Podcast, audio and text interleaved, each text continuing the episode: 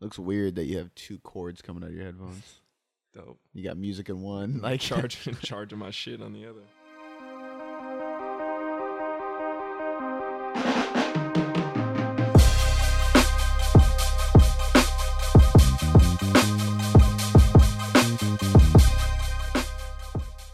Fired away, Michael. All right. So What the we got?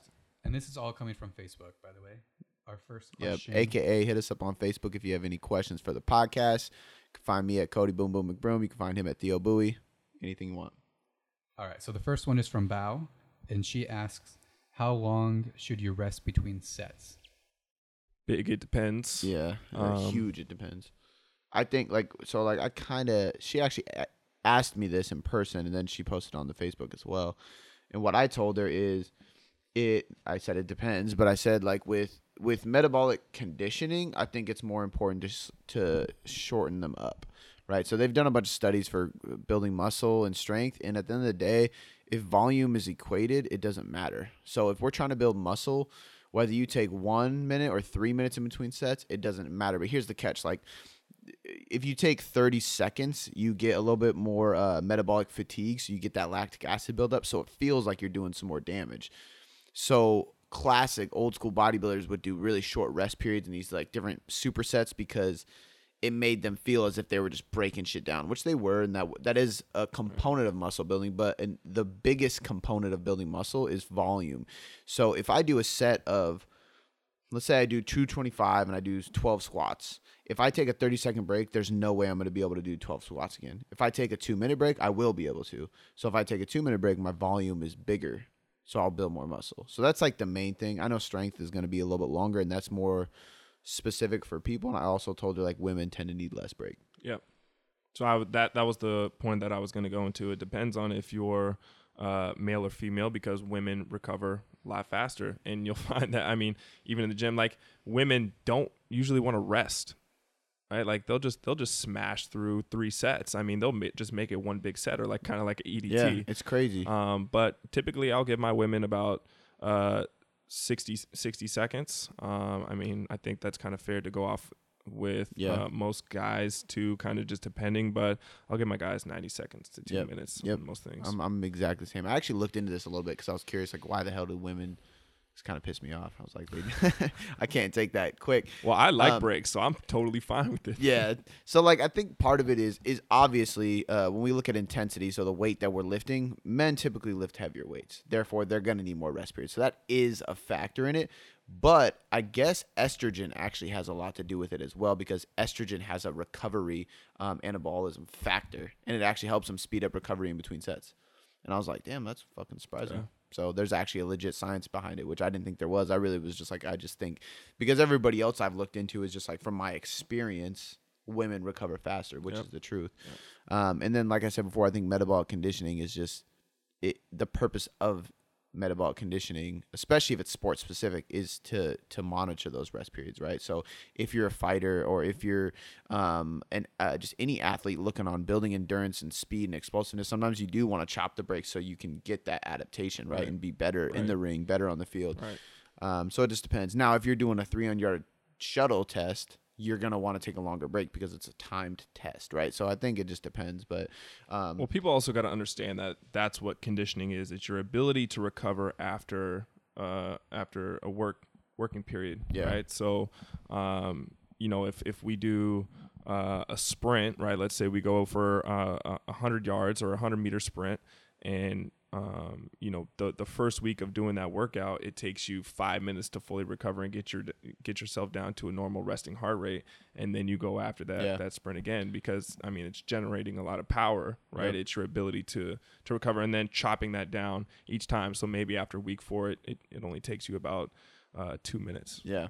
So, and that's actually a good point because that would be progression, right? So, like we look at progression, like adding weight to the bar. Well, adding weight or uh, progression on conditioning can be just that. So, if I have somebody doing shuttle sprints, maybe we start with like 10 second sprint, 50 second rest, and then we move to 15 seconds on, 45 off, and then 20, 40, and then we add around and go back to the 10, 50. Well, you know what I mean? Like, Yep. and you can you can manipulate break periods as well for progression on conditioning.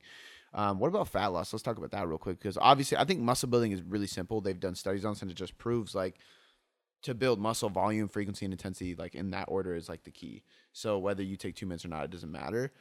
But for fat loss, do you think there is any component to that? Um, besides the only thing that I can think of personally is is first of all, like building muscle will burn fat. So in that sense, it doesn't really matter because, like we said, to build muscle doesn't matter.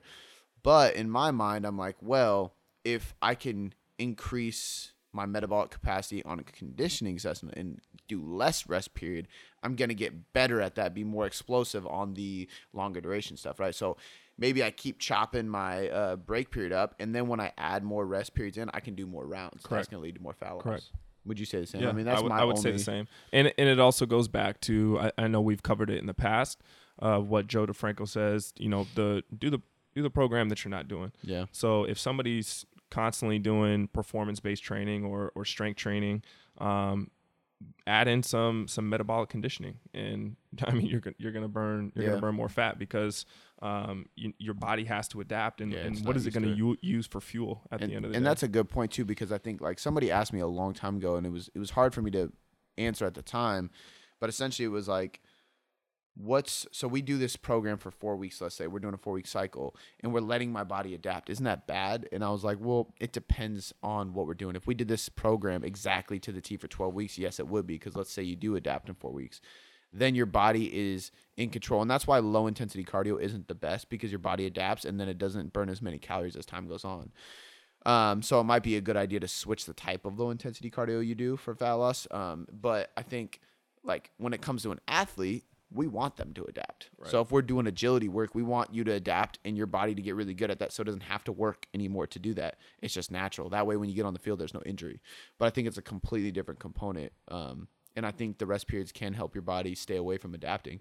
So if you're stuck with say you can't get over a certain weight on the bar and you and your goal is fat loss, maybe you do cut rest periods a little bit because that's another way of your body to stop adapting so quickly or whatever it may be. Um, it's just another component that you can play with really. Right. And it, it also is going to depend on let's so let's go the athlete route on the sport, right? Like when you I know that Martin Rooney when he created the Training for Warriors um, program, right? Like really it takes it's going to take somebody to go through those those three rounds. It's going to take them a certain amount of time, right? Or or on average, right? But those people are those guys are fighting for 3 minutes at a time, right? So if if you guys aren't familiar with Martin Rooney, he um he came up for training for warriors so you can google that um, look that stuff up great stuff we used it at vigor um, uh, on a weekly basis but um, It started as to train the- yeah, fighters. Yeah, to train UFC fighters, and you work with the best guys in the industry, and you know a lot of UFC champions. Um, so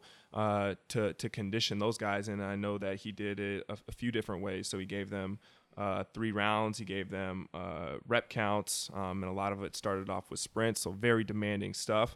Um, but you know they'd go through three rounds as fast as they could before they took a short break, right? Which is pretty much how they went Yeah, and then um, three in the more, ring. and then three more. exactly. Yeah. And then he turned it into EDTs. Yeah. Um, so again, just pushing them to those limits and getting them to work as hard as they can, but teaching them to be efficient at the same time. Yeah. So And I think that's like when I start cutting people's rest period, a lot of times it's to get them to work harder. Right. Because if I'm like, okay, so we have a 10 minute EDT. Last week you got six rounds. I want you to push for seven or eight rounds. You have to go harder. You have to take less rest periods. Guess what? You're going to get more work done in that small amount of time. You're going to burn more calories. You're going to burn more fat. And you're going to lose more weight. Now, is it because you took less rest or is it because you got more work done? Most likely more work done, but rest was the ultimate factor that made you do that. So you got to learn how to play with it. correct. All right, so the next one actually came from a few different people. Um, is a calorie really a calorie? So like this, I mean, this is huge with the IIFYM crowd. Um, and I mean, shit. After the one we just recorded, it probably won't air before this, but the w- about Michael and Crohn's disease, like in his case, a calorie is definitely not a calorie, right? Like his body ha- handles 100 calories from chicken way differently than it handles 100 calories from dairy. Right, right. So I think in that sense, I think it's just uh, uh, one of my biggest tips in there was become more aware of your body and learn um, what calories or what food essentially works with your body. What what does your body use for fuel versus best, yeah. right? Um, and, and that's why, like, if it fits your macros, okay, can you have Pop Tarts and lose weight? Yes, but is that to say that a Pop Tart is better than a yam for fuel? No, there's no fucking way. Now, if a yam doesn't sit well with your digestive tract, then maybe yam's not the best choice. Maybe it's oatmeal, right? But I think that's the big thing. So, in one way, yes, it is because 3,500 calories equals a pound of fat. So, if you can cut 3,500 calories, no matter what those calories are coming from, you're likely to lose weight. So, in, in and it's so it's it's again one of those it depends questions. Like part of it is is yes, it actually a calorie is a calorie, but then the other sense is if you're fully aware with your body, then no, it's not. Um, so I think it's really hard to answer that question.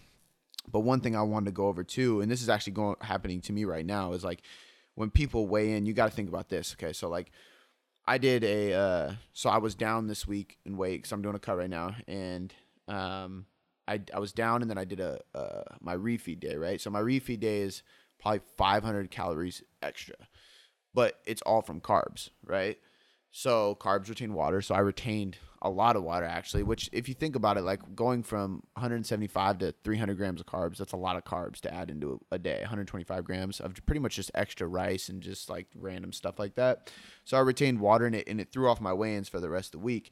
And it started getting into my head and I thought about this question and I was like, well, there's no way that I gained that much body fat, even if I did go up Right. two pounds, because Right. if 3,500 calories is a pound of fat and I went up two pounds, but I only increased 500 calories, right? So I think that's really important for people to know. And, and sometimes that's when like daily and consistent weigh-ins can actually help people because then you can go like, okay, so you gained three pounds in the last two days. If Where they we- if they understand that. That's what, but like in order to teach them that, right? Right. Like, so how many calories did you go over?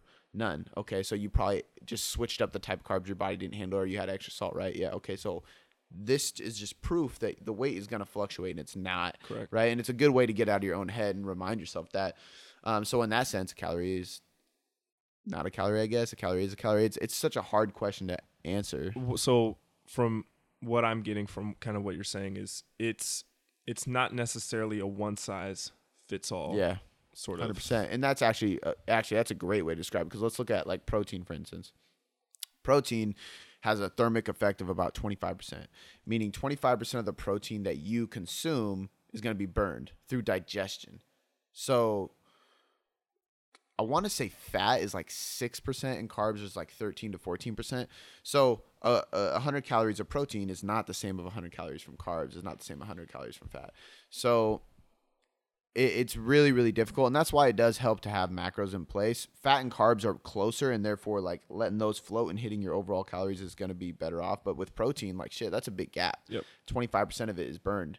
Um, the rest is pretty much used or pissed out as nitrate so you don't even store most of it as fat at all if any. So in that sense a calorie is not a calorie right? And that's like where like people have to like draw the line with the if it fits your macros right? Because in one sense flexibility is important and I, I do preach and follow a lot of that but at the same time it's it's it's completely off i mean i think that hammers it home Yeah. I agree. All right. So the next one is from Brennan, and uh, tips for getting ready for a PR. i gotta throw out his his original question because he commented on it and he says is there really anything more important than bicep curls and and I, I answered it, but I didn't even say hello. I was just like, uh, I was like, we'll cover that. But to uh, but to answer you now, no, there's not, and that's all I said. But then he was like, no, but seriously, I have a real question. And then he asked this about PR. So like, wh- what do you do to get ready for a PR? So I I will program when I when I'm writing my program for somebody, it's for that goal. Mm-hmm. So obviously, I want to, um, when when, when we're getting into that, I want to progressively, obviously, overload that that person, right? So, you're saying what you do, what you do to get ready is all in the weeks prior. exactly. Okay. So, and usually it's gonna be into what I find with most people is about week three is when they hit that peak. Um, week four, they're they're feeling drained, um, and that's exactly what I want the program to do. So I never want to put somebody on a 12 week Right. um, uh, training phase to where they never feel that really tired or you know what I mean like you you have to push yourself if if you're if you're going to get stronger you have to push yourself to that point Yeah, and that's not overtraining. That's overreaching. exactly And you want to get there. Yeah. Exactly. So there's a very fine line, but that I'm, I'm programming for that. So um, it, and and again, it's gonna depend on the person. But let's say we go for uh, you know, trap bar deadlift, right? I'm gonna make sure um, that throughout that program, if I want to, if if that person wants to improve their their trap bar deadlift, one, I mean, there's going to be some some key things that I'm going to hit, which is like I'm not going to throw a whole lot of grip work Right. in their uh, in their other day. Like if they're training with me two three days a week, I'm not going to throw uh, exercises where they're required to hold on to a lot of stuff, right? Right. Because man, like. I mean, you you've experienced it before. When your central nervous starts to go, like your grip is like Shot. is, is shot. So it's very, very hard to hold on to, to stuff like that. So um, it could be, you know, I'll, I'll change reps. So let's say one week we're going to do five sets of three, right? Um, you know, the next week I might have them do uh, five sets of four, five sets of five, or even cut down, um, cut down the sets Yeah. and then uh, cut down the reps as well, but increase increase the load. So, and, and really a lot of it is so just overall volume doesn't change much. No, Right. no. But the weight, I mean, The intensity does. Yeah, Exactly, yeah. exactly. And that's the whole like purpose behind tapering for like powerlifting meets and stuff, right? And and and sometimes it's as simple as throwing in a deload week right before you do want a PR. And I would always tell people like don't deload and then expect a PR on Monday. Like deload and then do a couple like central nervous system like stimulant workouts the days leading up to it. Rather than because if you come straight off a deload, you're not. It's going to be hard to PR because your body's definitely calmed down, and so you're Right. not like in the right mode for. I guess you could say. and and I think another to, to I think his he had another part of that question was Like which was up. yeah so what you know as far as like a mindset or what do you in, in preparation for getting ready for a PR is to to fire up that nervous system Mm-hmm. right instead of just doing like a warm up or going through mobility drills Do and that, then but yeah and then like doing a bunch of trap bar and then expect to get into right. uh, your uh, your max effort, um, which I rarely never do. I'll have somebody do something as, that's that's super lightweight or or um, extremely powerful, like a sprint or jam ball slams or something like Or that. like if before you're we- gonna do a deadlift PR, maybe you start with broad jumps. Right. Uh, if you're doing a bench press, maybe you start with like jam ball throws from your chest, like mimicking that uh, movement pattern, but explosively with a very light weight. right. I think it's- Even even with even with slams because it requires them to use their hips to generate more power.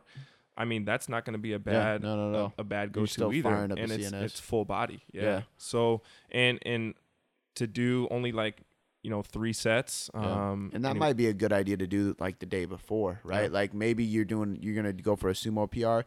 Maybe that week you throw in some speed sumos with like sixty percent of your max. So it's like you get done with six sets of three with some super bands and stuff, and you're like, that was cake. Like it's not hard, but you're practicing that movement in an explosive manner. right. Would not be a bad idea at all. Um, for me, getting hyped up, it's really just like it's it, it always just. I don't even have like a certain thing I do. Like some people, I feel like have rituals. You know what I mean? Like for me, it every time I've PR'd, it wasn't planned. So, and, and I think it's more because I do more bodybuilding style programming. It's just kind of one of those things. Like last time I PR'd was on the bench press, and like the Pandora station was killing it, and Yeah. the gym atmosphere was good. There was only like a few people there, and they were all people that were like hyped up too. And I just kept adding weight, and I was like, "Fuck it, I'm going for it." And I just ended up PRing. You know what I mean? So I think like it just kind of depends on the person. I don't have a ritual. If if I'm fired up that day, I'll go for it For and it's not something you want to do on a frequent basis. So like Right. it's not Right. like PR on a daily basis. The only way I think you can set personal records, um, like next week, I actually my coach has me programmed to set a PR every day of the week, but the rest of the volume is very very low, and it's not a, a, a weight PR, it's a rep PR. Right. So it's like a small percentage of my weight, and then I'm doing how many reps can you do with clean form, and it's it's like squat, and then the next day's bench, and then it's uh, deadlift. You know what I mean? So it like staggers. Um, and I think that's okay to an extent, but even that is kind of pushing it. programming is going to be absolutely I, I think is going to be the biggest thing Mhm. when when you're trying to reach a PR how you how you approach that and going back to the programming is going to be the most is going to be the most important thing. Assuming that you're doing everything right outside of the gym, Yeah. rest, Think nutrition, ahead, man. Like, yeah, exactly. enough so people- accessory work is going to come yeah, not enough people do that, right? Like, oh, I'm gonna do lunges just because everybody does lunges. Okay, well, like, what form of unilateral movement is actually gonna supplement you, the the lift that you want to PR on Right. best, right? So for a squ- box squat PR, you might want to incorporate step ups, Yeah. right? Because it mimics that pattern. Um, if it is just a regular squat, maybe it's a Bulgarian split squat, maybe it's a front foot elevated reverse lunge. You know what I mean? Like different things like that. Anterior lunges for deadlifts, RDLs for deadlifts. Yeah. Like people just don't think like ahead enough on that stuff. I think. All right, so this one is more open ended. Goggin asked about late night eating. That's literally all she said too. Late night eating Yep. question mark. Or actually, I think she had an emoji with like looking up. uh, Um, calories in versus calories out. Yeah, hundred percent. Like I don't think the only thing I would say is like don't i- if you know you're gonna weigh in tomorrow and you let's say you still hit your calories but you had a big meal later than normal, it's gonna affect your weigh in the next day because you're gonna have bulk food in your stomach and that's gonna cause weight and water retention. Um, but otherwise, it literally comes down to calories in, calories out. So if she's asking, so there's two ways that she could be asking this. She could be asking, does eating late at night cause uh, weight gain? And the answer is no. If calories in versus or calories out are affect your okay. metabolism. Yeah, like not all that is bullshit. If you get your macros and your calories in by the end of the day and you're on point with that, it doesn't matter at all. Um, I will say some people, if you have bad digestion or you have bad circadian rhythms, I've actually looked into this quite a bit. It can affect your digestion or your sleep patterns, but it's just like that's like the one percenters of people. Like Yeah. most people do not need to worry about it at all. I'll eat at 10 p.m. and sleep and go to bed right away and feel fine. Then I'll eat at 7 p.m. and go to bed four hours later and feel fine. It's not really, and it doesn't affect my results whatsoever. Um, so I don't really get into that with people unless they they notice like acid reflex going to bed before bed if they wake up in the middle of the night um, if they have to pee more throughout the night things like that then i'll be like okay we should probably but it's never been a thing where it's like hmm you're not losing weight let's pull back your last meal a little bit earlier. You know what i mean? Like i don't think it's that big of a deal. There are some people there's this guy his name's uh Borge. I know I'm saying that wrong, cause, but he's from Norway, B O R G E, and he's like super into nutrient timing um, and circadian rhythms. And he claims that the best time to eat your last meal is uh, between 7 to 9 p.m. And he doesn't let people go past that because if you do, it throws off your circadian rhythms and that can affect your sleep and your stress hormones. And, and he could be right. Yeah. Um, but I think, and again, he works with one, scientists and studies, two, uh, high level bodybuilders to the point where that could have an effect. But if you're not trying to get to six percent body fat, which most people Yeah. aren't unless they're trying to get on stage, I don't think it's it's it's not really relevant. Now the other way she could be um, looking at this is just from uh, or did I already go over both? She just asked about late night eating. Oh, like uh, I'm thinking like cravings. You know what I mean? Like Right, people right. have like cravings and hunger at night. Like how to get rid of that. I think that's pretty individualized. I mean, have you have you dealt with people like that? I'm sure you've heard it, but yeah, and pretty much 99.9% of people and I'm the only reason I can't guarantee 100% is cuz I can't think of anybody uh, right now, but most of the people who I work with, it's been a lack of preparation. Yeah. They haven't been prepared. So the reason that they go for something quick is because they don't have anything that they Yeah. prepared. So um, I mean, I think that's the best way to not necessarily cravings, but as far as I think it's I, I really just think that it's it's making choices based on what you have in front of you.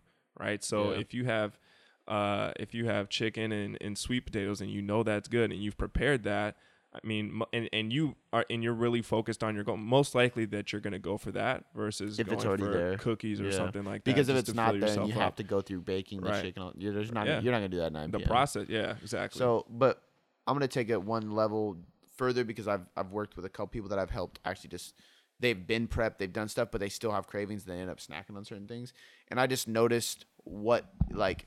So if somebody's like, man, I like at late at night, I'm just like I'm tired. I've I've like you know I've followed my diet, everything, but I just end up snacking on trail mix. I'm like, okay, like salty, fatty foods.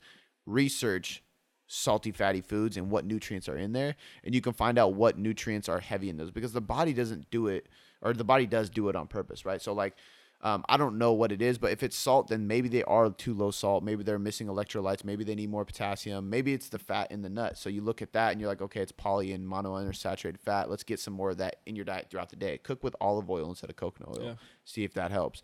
Um, I've had people with chocolate and I've had them eat more sweet potatoes Yep, and just gonna say spinach, that, yeah. and that has more potassium and calcium and iron. And then all of a sudden, oh shit, like they don't crave that Crave chocolate that, so yeah. much, right? So that can be a big thing. So look at your diet and look for the micronutrients. Um, is your diet balanced? And if it is, do something to get those micronutrients in so you don't crave it later on. Um, preparation is obviously key. Stress management is huge. Like people like like manage your stress, and you probably will less likely to go to that. Um, but that one was a big one for me. Is just is just solving that. And and sometimes like if I have a guy that's doing this, um, because the big meals at night work better, and I've done this with ladies too, actually. Um, if they if they just it's just an eating thing. They just they enjoy like boredom eating, and I've been there. Like I get it.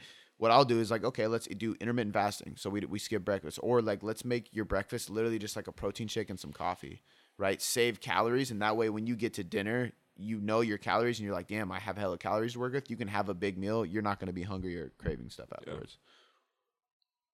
Right. So Rob is curious to know what the difference between a front-loaded squat and a back squat.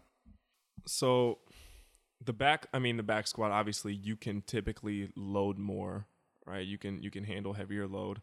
Um, the front squat I love because most people, especially in in this society, um, with desk jobs and stuff like they're very they live in lumbar extension. Um, so for me to get somebody to compress the rib cage, keep the neutral spine, and squat more efficiently, I'll Get have that them anterior yeah, tilt. I'll, I'll load them and uh, I'll I'll give them a front loaded squat, whether it's with kettlebells, a barbell, sandbag, whatever it is. Um, that's that's really the main difference. It's essentially just safer. And, Exactly, and by yeah. front loaded, that can be sandbag, kettlebell, dumbbell. Yeah, barbell. Um, way less room for error. I think the back squat's a little more hip dominant because you sit back into it, which is why it's more also lumbar, low back, spine dominant, which is an issue or risk. Um, and, and you have to sit into the hips more. You're going to be more front loaded in, in your anterior side. You're going to hit more quads and a. So for bodybuilders, if you're lagging quads, maybe implement front squats because they actually did. I think it's EMG is like the little things they put on. They did studies and the front squat actually does build more quad muscle, Yep. uh, even with the lesser load, um, if volume is equated. So you can drop the load in half and do uh, twice the reps, and you're gonna build more muscle in your quads. Like, and it's safer. Like, I don't see why not. Do other things for glutes. You know what I mean? Um, but I think the biggest thing, like you said, is just safety. A lot of people can't back squat properly. Um, uh, sometimes mechanics does play a part. I know people who have longer femurs will sit way back into it, and it almost looks like a good morning. Yep. So for them, you got to be careful too, because if they don't have, if they do have like low back issues or they have a weak core, then that's gonna fuck them up. Um, now, for someone like me, I have short femurs. I still stay pretty upright on a squat, so that's not as big of an issue. Um, but at the same time, I've hurt my back squatting plenty of times. yeah. So I think it just depends. Arnold wants to know if he really needs to train six days a week. So Arnold signed up with me recently and he was asking me like what should we do like going forward? And he was training uh, four and five days a week off and on doing group class stuff. And I was like I mean in an optimal world six days a week would be ideal for you because uh, that way we can get the amount of strength training in. And I think he took it as in he had to get do six days a week to get results. Um, and I was saying it is you're doing X amount of classes right now, it'd be beneficial to add a strength day in, and that would be about six days a week. That'd be optimal. Um, now, in some cases, five days is more optimal. In some cases, six days are more optimal. So I'm going to share what I did with him, and then I'll let you get your opinion in. So what I told him, because he asked me this, I was like, not at all. I was like, if here's the thing, is like, and he just weighed in. He lost three pounds this week, which is great. He just started with me. It's a good. That's a great loss at first. What we're gonna do is keep it at five days a week until we need to make it six days a week. So I told him I was like, let's get the most results with a minimum effective dose. So if you're training five days a week and we can take two rest days, that's less stress on the body, and you're losing three pounds a week, and that'll slow down a little bit, and that's fine. Let's just keep it as it is because there's no point in overloading your body yet. Because at some point we will have to increase volume and frequency, and I'd rather add a day than make your workouts two hours long in the gym. Um, so what we're gonna do is keep it at five days until the weight starts stalling. Once that does, we might add another uh, cardio in, we might add another boot camp in, whatever it may be. Um, and we haven't even really touched nutrition yet. So to be honest with you, specific nutrition would be my first go to. But that's kind of what I told him. So I said no. Um, but at the same time, I train six days a week and play soccer one day a week. So it's not to say that you can't. It just depends. I've also been training longer. So Yeah. Well, I, I mean, I trust your opinion. And obviously, you've spent a little bit more time with uh, with him than I have. My, from my perspective, for um, a lot of people who are kind of in his position, right, who are just really starting to strength train or get into it, recovery is going to be that is, is going to be almost. I mean, it's just as it's just as important as him getting in his training session. So I think when people think about overdoing it and maybe for those people who don't have coaches right if they're training six some people are going seven days a week um man like inflammation is Yeah. is gonna play a role so you're gonna need that recovery so uh you know like we've talked about before with um doing like the bathhouses or uh massages or um uh, Just getting enough contrast sleep. showers, Yeah. yeah. just getting enough sleep, right? that was one of the first things to reduce inf- reduce inflammation and um, So we sat down and I was like, "What do you do for your work?" And he told me, I was like, "Is it stressful?" And he's like, "No, not at all. Like my job's pretty cool. Like I don't have anybody ahead of me, so I, I kind of run my division. Like I'm cool." Yeah. I was like, "Okay, like how many hours a night are you sleeping?" He's like, seven at least, but usually like eight, eight and a half." And I was like, perfect. "Yeah, let's Yeah. keep it at five. You know what I mean? He could bump it to six, dude. He came, so he his first like we did some activation stuff. We did some uh, hamstring curls. I knew we were gonna be squatting. Then we did some like explosive work before we like started lifting, and then we did double kettlebell front squats and then uh, incline dumbbell bench press. And he went up from 50s to 65s after a week. So I knew like one he wasn't pushing himself as hard as he could the first day because he was kind of nervous or whatever.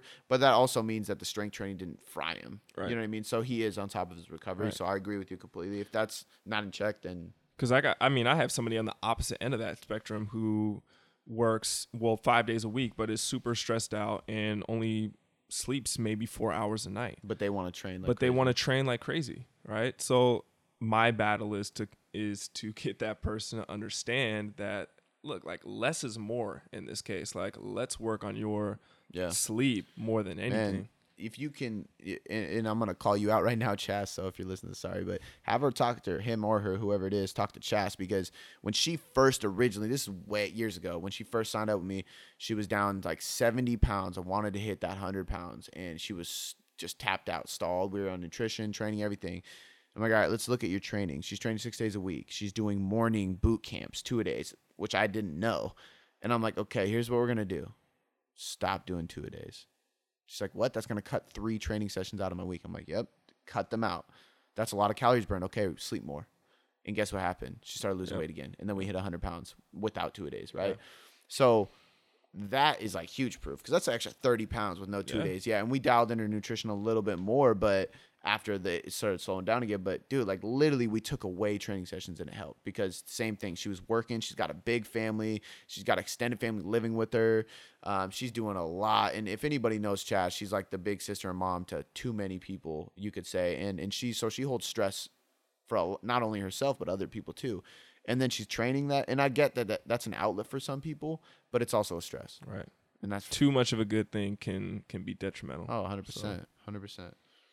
So our final question comes from Anonymous, who says they've been weight training for a while now, quite a long time, but they are curious to know why they still get sore after activities such as playing sports.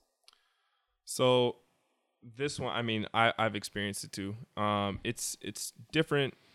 It's a different demand on your body, right? So just like conditioning, like if you're doing uh, like a boot camp or um, whatever you're doing for you know like metabolic conditioning, it's gonna affect you in a different way that uh, strength training would, right? So it's it's the same thing from sport to sport, right? Like if you play let's say you play baseball i don't see i don't know if anybody's ever gotten sore from playing baseball but and then you go and play It's a cold shot.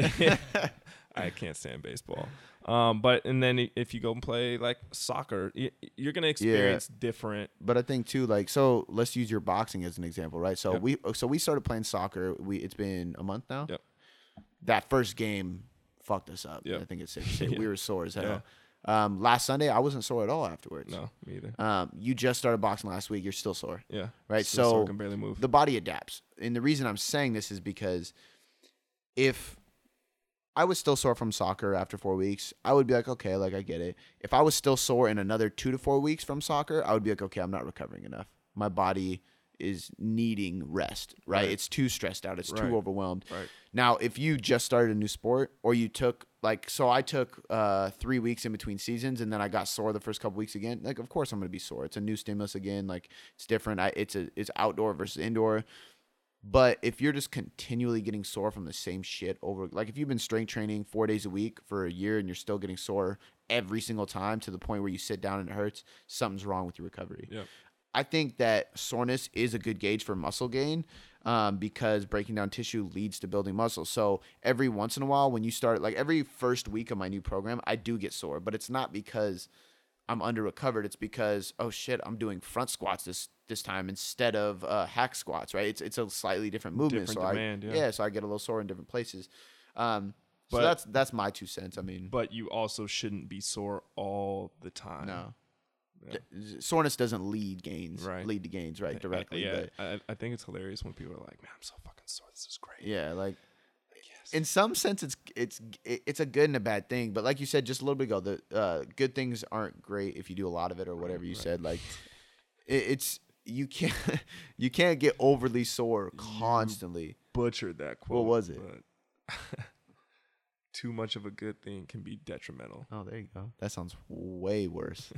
I don't even know what you said. I don't either.